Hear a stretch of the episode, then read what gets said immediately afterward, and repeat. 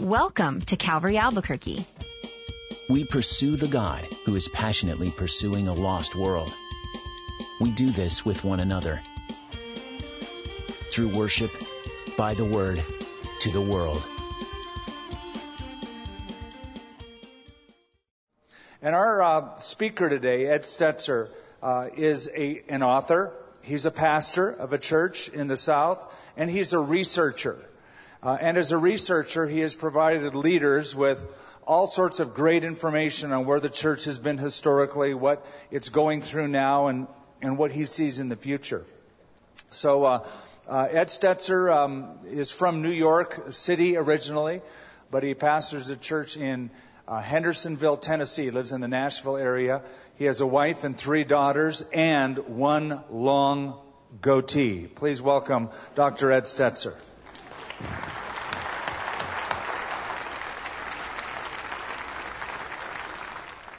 Thank you. Well, thank you for that uh, kind uh, applause for just showing up, actually. So, uh, so I appreciate that. But uh, glad, glad to be here. If you have a Bible, take it out. If you don't have a Bible, repent and look on with a friend, uh, or turn on your Bible. You know. And so, but I'm glad you're here. First Peter chapter four uh, is going to be our text today. Pastor Skip's already gone through First Peter recently as a series, so you're going to be familiar with some of the text. And so I, I, I can kind of jump in on the two verses. I want to draw four truths out of two verses today. the title of the message is engaging all of God's people in God's mission. Now, it's not missions, not missions, though I'm a big believer in missions. My PhD's in missions. Uh, but we're talking about engaging all God's people in mission. Missions is often defined as maybe crossing a culture to plant churches, do ministry, crossing a body of water, going to a different place. We need more, not less missions. I'm talking about mission. Mission is a bigger word. It's basically we're joining Jesus on his mission.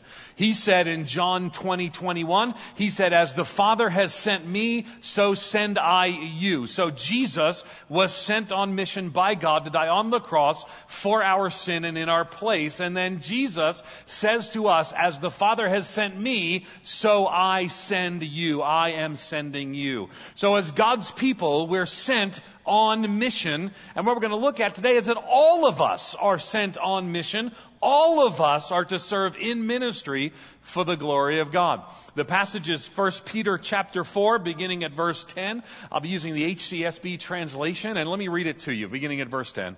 It says, Based on the gift they have received, everyone should use it to serve others as good managers of the varied grace of God.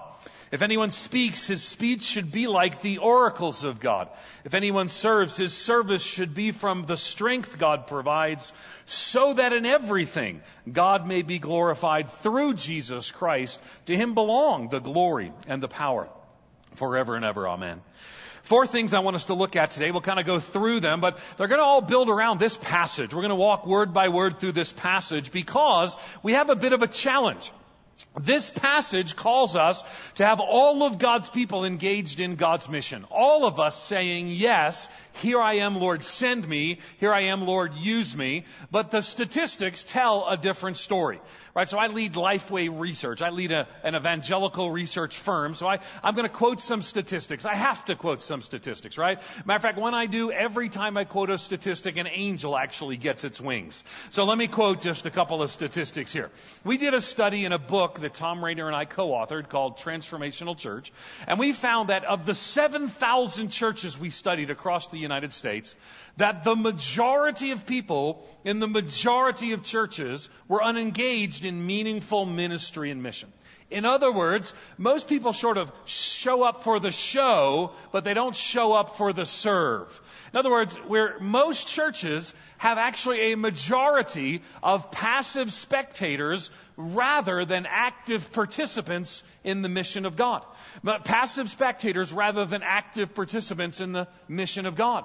And so what then are we to do? Well, let's, let's look to God's standard in God's perfect word that gives us that direction. Four things you're taking notes, number one, all have gifts. All have gifts. Let me, let me see where we get that, right? Verse 10. Based on the gift they have received, everyone should use it to serve others. Based on the gift they have received, everyone should use it to serve others. So let's, let's just walk through the passage, right? So based on the gift, so in line with, right? Because of, related to the gift. Now the gift here is singular, and so most scholars say that it's singular because it's referring to the Holy Spirit we are gifted with the Holy Spirit. When you were born again, when you were changed by the power of the gospel because of Jesus' death on the cross for your sin and in your place, you received by grace and through faith and became a follower of Jesus, you were gifted with the Holy Spirit. Indwelt and with continuing filling, you were filled with the Holy Spirit. So we're gifted based on the gift they have received, but we're also gifted by the Holy Spirit. We have spiritual gifts that God's Spirit, He has given us, and He has given us to use them to serve others. Based on the gift they have received, everyone should use it to serve others. So gifted with and by the Spirit. Based on the gift they have received. Received. I'm not trying to sound like a preacher by emphasizing the D. It's kind of a preacher thing, not a pastor skip thing, but maybe somebody else. Based on the gift they have received, I'm emphasizing the past tenseness of the word. In the past. So Peter's writing to believers, and in the first verse of the book, he says, Peter, an apostle of Jesus Christ, to the temporary residents. That's code word for, for those who are, this is not of their world, this, their home is not of this world, the believers. So this passage is written to Christians, not to non-Christians, not yet to people who are, to people who are not yet followers of Christ. So let me say to you this morning, if you're here and you're not yet a follower of Jesus, first, we are so glad here. You have the opportunity to hear and kind of consider what the gospel's about. But this passage is really not for you. Uh, not at this point at least, because this passage is written by a Christian to Christians about how to live a Christian life, serving others as good stewards of the manifold grace of God. If you're not yet a follower of Jesus, the message for you today is, is not that you should try to serve others so that God will be happy with you or Jesus will be pleased with you. And that's not the answer. The answer, here's why. It's not what you do. The gospel is not you do. The gospel is Jesus did. And because of what Jesus has done, you can respond and call upon Him. And the Bible says whoever calls upon the name of the Lord will be saved. And I invite you to that today to trust and call upon his name. So, so I don't want you to listen to this message if you're not yet a follower of Christ and say, well, I got to turn over a new leaf when what you really need is new life. You need new life in Christ. And so, but, but, so this passage is written though to the vast majority here today are followers of Jesus. And so this passage is written to you based on the gift they have received by nature of our conversion and the indwelling of the Holy Spirit. We've been gifted with and by, we have received and then it says everyone. Everyone. Based on the gift they have received, everyone. Would, would you say that word with me together? Just the word everyone. Let's say it together. Everyone. You know, the irony is about half of you didn't say the word everyone. And there really couldn't be a more ironic word not to say if you're asked to say it would be the word everyone. So let's try that again. Are you ready? Let's say it together. Here we go. Everyone. So based on the gift they have received, everyone everyone. Now, now, because statistically, it's about 30% in the typical church are actually using their gifts in meaningful ways. That means 70% are not. And, and, and, but in, you know, better churches and, or more involved churches or engaged churches with a better level of involvement, it gets higher, 40, 50, sometimes a majority, 60. But it's certainly not everyone in almost every church in the, well, the United States and the Western world in which we live. So I decided to do a little word study in the original language. The New Testament is written in Greek. And so I said, what does the word everyone mean in the original language? So after intensive study that I want to impress you with my deep knowledge of Greek, here's what it means literally in the original language. Are you ready? Everyone. There's really no escaping it, and that leads us to an unescapable conclusion that this passage says everyone, our practice says someone, and there's gotta be a way to bridge the gap between our practice and this passage, and I would dare say that there is, and it's obedience to the Word of God and the power of the Spirit. So all have gifts, right? We get that. So why then are is there so few uh, comparatively that are using their gifts? Well, I think there are a lot of reasons, right? Sometimes it's the it's the way we build our buildings. Matter of fact, let me, let me just, uh, looking at your building, let me comment uh, and give my impression of your building. I hate it. Let me explain why. Um, first of all, people like, guest comes and says he hates our building. You know, I mean, but what are you going to do? You going to pull me off the stage at this point? No. We're already in and we're going till we're done. Um, but so why do I hate your building? Well, here, here's why. Here's why. Because what happens is when we get more than 50, 60 people, we, we start lining them up in rows like shelves at Walmart facing forward like a theater. So, so this is built like a theater. Now, now obviously you've retrofitted it into it, but you've built it like a theater. And when churches are built like theaters, don't be surprised when people act like showgoers.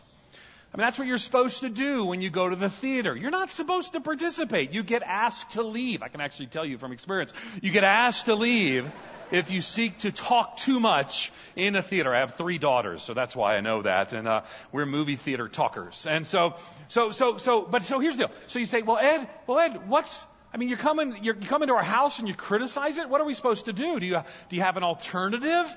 Well, no, I don't have an alternative. I just wanted to complain about the current situation. Um, I'm like a church member. I just bring the concern to my pastor. I don't have solutions to the problem. Now, now, no, but in all seriousness, um, to, to, illustrate the level of my hypocrisy, I, I pastor a church that I planted a couple years ago, and we actually meet in a literal movie theater, a Regal Cinemas. Um, our seats recline, though, and have cup holders for the Starbucks coffee we serve in the lobby. Um, and so, you know I'm kidding. I love your building. You've done a great job sort of transitioning it into this gathered space. But, but there are unintended side effects that we shouldn't be naive about. That when we have stages that people sing beautiful music from and, and you get dynamic teaching from Pastor Skip from, it teaches us that our job is to sort of watch, is to sort of stay down there and pay and pray and sort of stay out of the way. And that's not God's design or God's plan. Matter of fact, 1 Corinthians 12, 7 says this A demonstration of the Spirit is given to each person to produce what is beneficial. So every person in this church who names the name of Jesus has been gifted with and by the Spirit when they received, and now everyone is to use their gifts to serve others. It's for the common good. Sometimes it's, it's the language that we use, right? So some of you, I've had the privilege of meeting some of you and you, you automatically call me Pastor Ed. That's a cultural thing in, in your context, which is good. You know, I live in the American South and I'm a New Yorker, but in the South they teach their children to refer to adults uh, by their first name with the word Mr. before, but Mr. Ed becomes a little awkward sometimes in my world, unless you're under 40 and everyone under 40 is like, why are people laughing around? I have no earthly idea what you're talking about. People are like translating to their children all around the room right now, just being neighborly. Um, But you call me pastor because why? Because I'm pastor. The, the problem is this, is when we create this distinction, what happens is people begin to think that pastors are the only ones who are called to the ministry, right? So I'm clergy. I'm up here clerging right now. I'm clerging over here and I'm clerging over there. Right? That's my thing. I'm clergy. You're lay people. What do you do all the time? You lay around. And that's not God's design. That's not God's plan. Matter of fact, that's just wrong, sinful, and just totally unhelpful. Because God has called you to the ministry. Say with me, everyone. God has called you. You're part of the everyone. If you name the name of Jesus as Savior and Lord, you're part of the everyone who has received. You've been gifted with and by the Holy Spirit, and God has called you to minister at this or beyond this church. And I'll talk about that in just a minute. Now, the problem is this, and I'm always, I have to be careful using this illustration. But if the church is a body, and God's people have been placed in the body, it has implications when, when large parts of the body are inactive or immobile. Matter of fact, let's look at that. Let's go to number two. Number one, all have gifts. Number two, God intends all to use. God didn't just give you the gift so you could feel good about yourself. God gave you the gift to serve, we saw that in point one, to serve others. But he says specifically, as good managers of the varied, there's the hint, by the way. We've gone from singular, gifted with and by the Spirit, to varied. We're going to get to spiritual gifts before we're done. The varied grace of God. Now, now, so what does this mean? Well, it means that you're to manage, be a good manager. Now, I, I first became a manager um, when I was 19 years of age. And the word manager now very similar to what it meant then. So I remember they pulled me into the back and they said, uh, Ed, we're going to make you a manager. And I was so excited. It was at the Burger King. Uh, and, uh, and I was so excited. And they said other words before the word manager, but that didn't, I mean, there was assistant and night, but that didn't matter to me. Didn't matter to me that there was a label maker involved and it stuck it on my name tag. None of that mattered to me. What mattered to me is I was the manager and for two hours, typically between midnight and 2 a.m., I was in charge of the Burger King. Me and one guy, the fry guy, and I ruled over him with an iron fist. Make sure those fries are hot. But a manager then is like a manager now. It's somebody who uh, doesn't own, I didn't own the Burger King, Davgar Enterprises owned the Burger King. Um, I, I, but, but I was doing it for the, for the benefit of the owner and for the benefit of the customers. Well, when it comes to spiritual gifts, we're, we, we, we don't own, we, we're actually blessed by these gifts. And they, and, and they come from God. And, and, and so, so we're stewarding, we're managing the gifts that we have that come from God and are for the benefit of others. Now, how do you say for the benefit of others? Well, because that's what the Bible consistently points us to. This body of Christ at Calvary, Albuquerque, is a local expression of the body of Christ. That is to, to, to, be filled with people who are using their gifts for the glory of God and for the advance of his kingdom. Matter of fact, 1 Corinthians 12, 18 puts it this way. It says, But now God has placed each one of the parts in one body just as he wanted. So if you're here, maybe you're visiting from the church and your body is somewhere else where God has placed you, but if you're here and this is your church, or maybe you've been praying about it, and I would say that, that you might listen to what this means, the implications of this, if this is your church, then God has placed you in this local expression of the body so that you might be used of God for His glory and for His mission by using your spiritual gifts. See, part of the problem is this. And I sometimes hesitate to use the illustration because we've all had family members who have experienced this. But a, but a church that's, that's filled with people who are, who are here but are not serving, they're, they're part of the body, but they're a deadened and inactive part of the body, sometimes cause the church to look like parts of the body have been impacted by some sort of spiritual stroke where, where they're not engaged and they're not involved. And that's, that's not God's intent. See, but here's the challenge. Now, now let's take a church like yours, right? I, we have a, I, I do research. We have a category for churches like yours. Uh, I have a file folder for, for your church and, and we call churches like yours, the technical kind of research definition is this, freakishly abnormal. That's kind of it. Um, now, now, now, is that a bad thing? No, no, it's, it's actually a remarkable thing. You know, one of the 25 largest churches in the country, strong in evangelistic passion, just this incredible history and journey. And so it's freakishly abnormal. And, and what I find when I go to churches like yours that are freakishly abnormal, a lot of times people think that this is normal. It's normal that you start a church and it explodes like this and does all these things. It's not normal. It's freakishly abnormal. But one of the things that happens when you're a great church, and I think I can, I'm quite happy to, this is a great church. When you're a great church, here's what you attract. Customers of great churches. Man, I, I love the, I love the music. I love the, I love the, the teaching. I want to come to this great church. But what happens is this is over time the church begins to attract more and more people who come because they're customers of the religious goods and services in the way that they are distributed here. We like it this way. Matter of fact, if you change it, we like it this way so much. If you make changes, we'll kind of express our customer service disappointment that you're not singing the way we want you to sing or teaching the way you want to teach or the programs or the times because we're customers. And if you, if you bother us too much as customers, we're going to leave Walmart, go to Target. We're just going to go. And what I would say to this is God has not called us to fill a room up with customers. He's called us to fill a room up with co-laborers. And so you have to make a decision. Are you going to be a good manager who's going to be a co-laborer? Because I don't care if it's a big church or a small church. What I care about is it's a church filled with people who are being equipped for God's work, equipped for God's ministry. And that could be in the church. That could be through the church. That could be beyond the church. Let, let me explain. Some of you will serve in the church. And so thankful for that, right? You'll lead a connect group or you'll be involved with the children's ministry or, uh, or you'll be involved with the students or you'll be involved with the men's or the women's ministry. We need more who are going to serve in the church. Some of you will serve through the church, ministries sponsored by Calvary. Well, you'll be involved in ministries of mercy or mission projects or things kind of outside but connected. And, and some of you, for God's glory, will serve beyond the church, right? You'll be part of and, and blessed and encouraged by your pastors to do so, but, but you'll be engaging with other believers in an apartment complex and doing something for God's glory and for His mission there. And what I would say to you is thank God for all of them because God intends us to use our gifts for, for His glory and to advance His mission. See, the alternative is this: is, is you can get to the place. Well, I want to be a, I want to be a mature church, and and you can get to a mature church in a lot of ways. Some people think you get to a mature church by teaching every obscure thing possible in the Bible. And I want you to learn everything in the Bible. I want you to know the Amalekites, the Jebusites, and the mosquito bites. I want you to know all of them.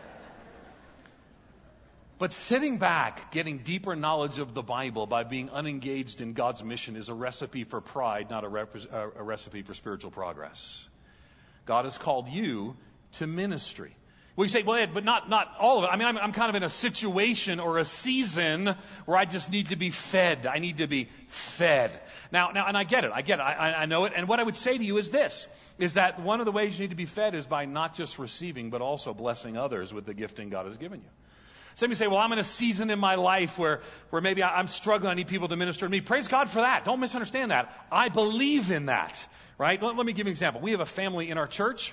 Uh, they have, uh, I just saw them for Labor Day picnic. Uh, they have, um, they had two children and they'd sort of decided that they were going to not have any more kids.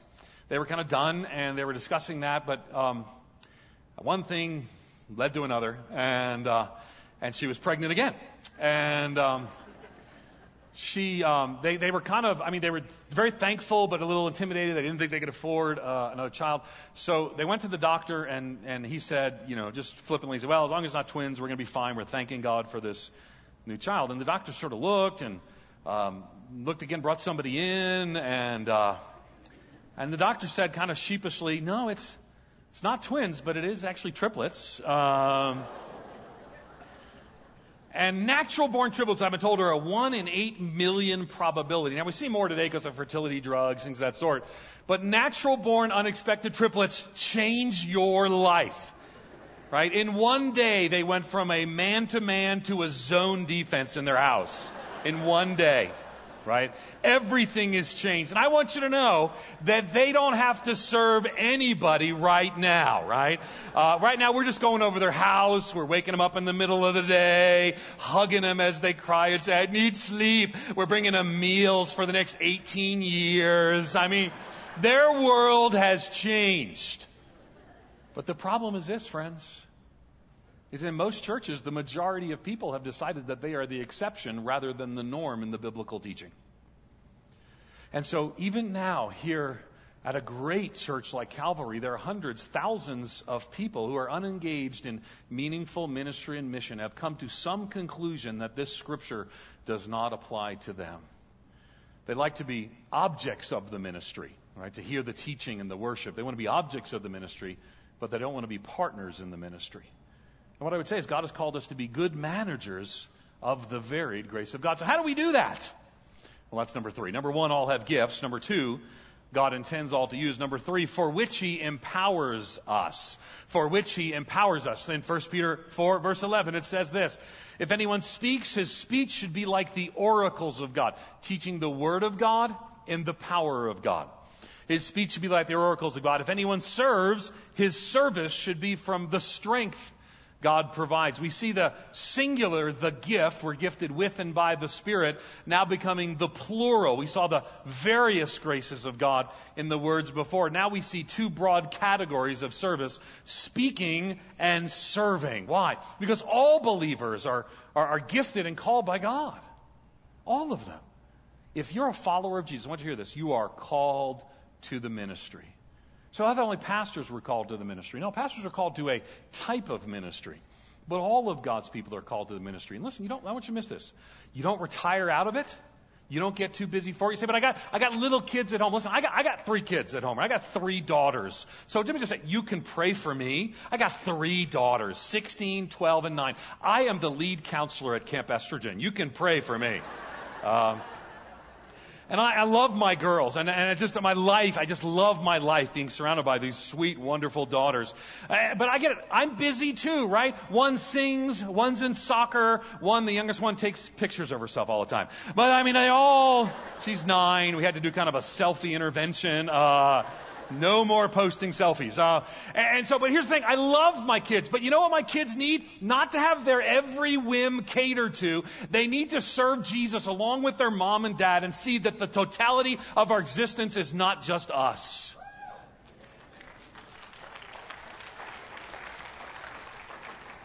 And if you're retired, what a blessing it would be to say, you know, I, I, didn't work my whole life to stop serving Jesus. I worked my whole life and now I'm more free to serve Jesus. Here's the thing but we have to do that in the power of the Spirit.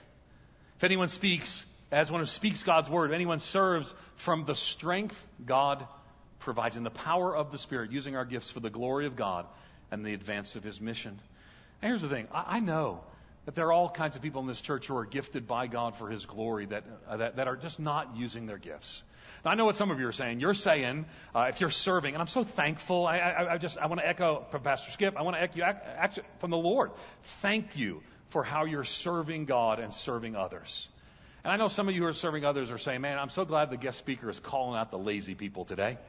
Uh, but I want you not to, because I want you to see that you have to be part of creating a culture of service that and there's already one here, but I, I, want to exhort you today to provoke you to love and good deeds, the writer of Hebrews says. I want to exhort you to taking that to a, another level, to, to do exceeding abundantly beyond all we could ask or think. Think of all that God has done already at Calvary Albuquerque, and then think of all that God would do if the hundreds, perhaps thousands of people who have kind of, kind of checked out of serious service and checked out of using their gifts for God's glory would say, no, in the power of the Spirit, I'm going to be one who uses my gifts. I'm going to be one who moves from being a customer to being a co-laborer. I'm going to minister in, through, and beyond this church. And if you're already serving, I want to ask you to be a part of helping that, of, of helping make that happen. Part of that is you can be in community. This is why connect groups are so important. In transformational groups, it's actually my newest book. We, we found a very clear correlation. You want people serving, you need them in community. We got to increasingly move people from sitting in rows to sitting in circles so they provoke one another to love and good deeds so they live on mission. That's essential. That's why I'm so excited about the Connect Group emphasis here right now. But I want to say to you that there's all kinds of people who have gifts that they don't even know they have them. And if you're serving, you've got to help us to help people find their gifts. Let, let me give you an example. A few years ago, many of you remember, how many of you remember uh, when you first saw the Susan Boyle video on television? Raise your hand if you saw that video, right? Yeah, almost all of you and the rest of you, remember, we're going to run electricity and television to your home any day now. Because if you were alive, you saw that video. You could, you'd walk by in restaurants, it would be playing, and small groups of people would be crying and watching it. Because if you remember, Susan Boyle sort of started from the, uh, the edge of the platform, and she, she walked onto the platform, and as she did, the camera went to the people, and as she walked on, before she said or sang a thing, they started laughing at her. And she didn't, she wasn't deterred. She came up, she stood in front of all these people who were snickering at what? Her appearance? Her, her age? What was it? We don't know, but they were snickering like she shouldn't even been there. And then Simon Cowell, you remember Simon Cowell used to be on the American Idol, and at that time he was on Britain's Got Talent, which was the show that I'm talking about. And he asks her these patronizing questions, you know, where are you from, dearie? And she struggles, I'm from a collection of villages in Scotland, and everyone laughs at her lack of articulation. He asks her more questions to which the people smirk or groan and, and ends with, what are you, what are you going to sing? And she says, I'm going to sing, I Dream a Dream from Les Mis. And the music starts to play. You remember. Da da da da da da da. And she starts to sing, I dream a dream in time gone by. And she hits that first line, and the camera goes to the people who suddenly go, huh. And she hits the second line, and her voice gets stronger. She's getting her confidence at the second line, and, and people all around her just their, their their mouths are just a little bit open and looking at each other with this stunned look. And she gets to the third line, and she's now in her groove. And the camera goes to two guys backstage, and one says to the other, "You didn't see that coming, did you?" And you didn't, right? You're watching this, and she hits the fourth line, and and the camera goes to to Simon Cowell, and he he actually smiles and he nods, and the earth like shakes on its axis for just a second. And then she hits the next line and it's to the audience. At this point, they start standing and they're applauding. The whole audience is applauding. I'm watching this video. I'm watching it over and over. Donna, my wife, comes in and says, What are you, who's this woman you're watching on, on YouTube over and over again? Don't worry, baby. It's all good. And so I'm watching this over and over. And I start crying, right? I'm not a weeper. And nothing wrong with that, but I'm not a weeper. And I'm, I am crying like an 11 year old girl at a Taylor Swift concert. I mean, I can't stop crying. And I've, I've been with an 11 year old girl to a Taylor Swift concert, so I know what it looks like. That was me.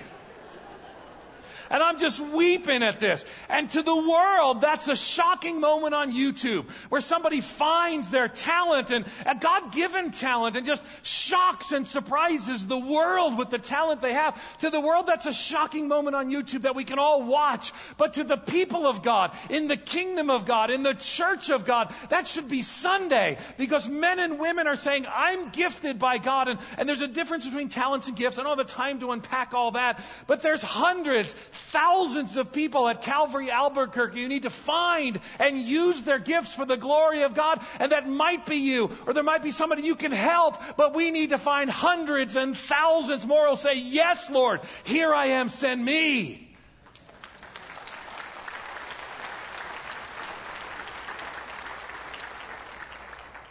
So we find and deploy those gifts for God's glory. In a few minutes, I'm going to talk about three ways we could respond to this message. And one of them is those of you who are serving, is not just to serve and then to be unhappy with those who are not, but to serve and then to reach out to those who are not and to help them find how God has gifted them for His glory and for the good, the, the benefit of this church in, through, and even beyond. Help them to find those gifts. Let's not bemoan that we need more who serve. Let's actually change that we need more who serve. And for those of you who are not serving, I love you. I'm not mad at you. But I don't want you to miss out on, on what God has gifted you for. See, the, the spiritual gifts are to be used for the edification of the body. And if you're not using your gifts, you're, you're robbing the body in, through, and beyond. You're robbing the body, and then you're even robbing yourself. Because I want you to participate in the glory of God. It's not about you. And if we live our lives thinking it's about us, we end up going to the end of our life as knowledgeable religious people not living on mission. And that's not God's plan. That's not God's intent. Number one, all have gifts. Number two, uh, for all, God intends all to use. Number three, for which He empowers us. Number fourth, and finally, to bring God glory. And I'll, I'll close with this. You know what it means when a guest speaker says, I'll close with this? Absolutely nothing. Again, what are you going to do? Um, all have gifts God intends all to use, for which He empowers us. Number four, and finally, to bring God glory. Let's look at what it says. The next words are so that so that implies that that which is before lead to that which follows. So if we live this way, using our gifts for God's glory, based on the gift they have received, or gifted with and by the Spirit, now everyone is using their gift to serve others in the power of the Spirit. When that happens, so that what happens? God may be glorified through Jesus Christ in everything. God gets the glory. Matter of fact, look at what it says after. To him belong the glory and the power forever and ever. Amen. The implication, I think, is that some way we're robbing God of his due glory. I infer from this verse that we are robbing God of his due glory when the church is filled with passive spectators rather than active participants in the mission of God. When the church is filled with people who come as customers but don't serve as co-laborers. God is robbed of his due glory. Now, I don't know the future of, of your church. I know the past. Um, you, but, but I'm not a prophet. I'm not the son of a prophet. I work at a nonprofit organization. Um, but what I would say is, I believe God's got greater days ahead, exceeding abundantly beyond all we could ask or think. And it's, it's not just this. There's so much more. There's faithfulness. There's, there's continual stewardship. There's trusting and relying on the Spirit. But it has to include this. God wants to get greater glory than he already has at Calvary Albuquerque, and he will do so so that in everything he may be glorified. If we will continue, and even to a greater level, become a church filled with people who know they've been gifted with and by the Spirit, that everyone's to use their gift to serve others as good stewards of the manifold grace of God. So, my encouragement to you is this really three encouragements. If you're, if you're not yet a follower of Jesus, I want you to know I've been talking about the Christian life, and that's what you need is, is again, not to try harder, not to start serving others, but to meet Jesus. He's ready. If you'll respond by grace and through faith, you can trust and receive Him today, and your life will be changed, and this will be part of the life you'll live. If you're already serving, I want to invite you to help to create a greater culture of serving in, through, and beyond Calvary Albuquerque to find brothers and sisters who are, who are maybe not sure of their gifts, to find that Susan Boyle who's gifted in ways that they don't even yet, maybe the world around doesn't even yet know. And if you're not serving, I love you. I'm not mad at you. There may be a season in your life, but it, it can't be God's design that the majority of people are in a season that teaches them not to do what this passage says. Now, I recognize I've been there. I've had sick kids at times, and people just minister to me. There are times you're going to be just a recipient of God's ministry. But I wonder if God might be speaking to your heart through His Holy Spirit that it's time for you to step up and say, I also want to serve others. I want to give us the opportunity to respond to the Spirit's prompting in our lives today. And I want to ask you, if you wouldn't mind, to join me and let's pray together and let's ask God's direction for us. Would you bow your heads with me? Father, by your grace and your goodness, you have uh, redeemed us, called us by name. And Father, I thank you for the women, the men, the young people in this room. And I, I thank you for the privilege to open God's word to them. But I, Father, I pray, Father, your Spirit might speak to hearts now. If you're here this morning and you haven't trusted Jesus as Savior and Lord, I, I don't want you to leave this place without inviting you to call out on His name. He says, he says, whoever calls out in the name of the Lord will be saved. There's nothing you have done. There's nothing that can preclude you from the grace and exclude you from the grace of God. Would you, in the quietness of this moment, if it's the prayer of your heart, just pray and say to the Lord, just, just pray to Him silently. Say, Lord Jesus, forgive me of my sin. Come into my heart. I want you to be my Savior and my Lord. I call upon you. I can't do it myself. You died on the cross for my sin and in my place. I receive that new and eternal life you give me this day. And Father, I and we pray for people who just prayed and trusted in Jesus, Lord, that you would indeed help them to begin this journey, Lord. You you began a good work and you'll be faithful to complete it. And I, I, I pray that, Lord, you give them the boldness to take that next step of just sharing that here today. Father, I pray for those who are serving. And Father, I pray that you might speak to their hearts and, and, and, encourage them that they might minister in the grace and the power of God, in the power of the Holy Spirit, using their gifts for God's glory and for the good of others. And Father, I pray that you might in us create a, a deep burden and passion to, to raise the level of service here at Calvary Albuquerque, exceeding abundantly beyond all that we ask or think. If you're serving, can you just in the quietness of this moment, would you just pray? Would you just say, just pray and say, Lord Jesus, awaken a greater part of this body to minister in the church, through the church, and beyond the church.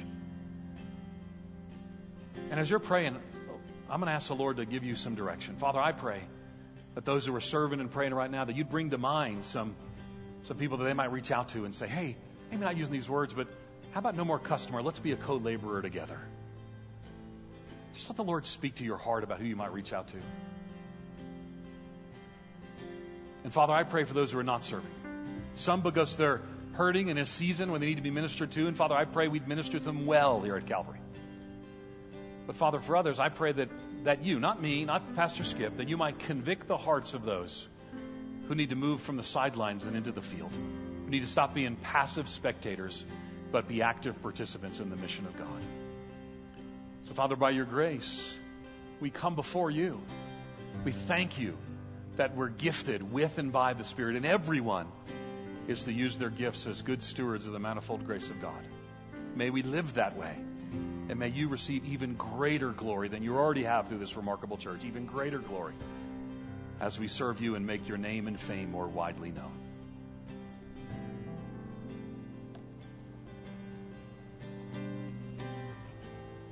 Amen. Would you stand, please? Co laborers, I love serving the Lord with you.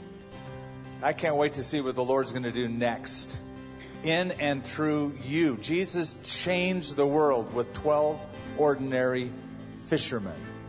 What he's going to do in this city through you, through us, is going to be outstanding.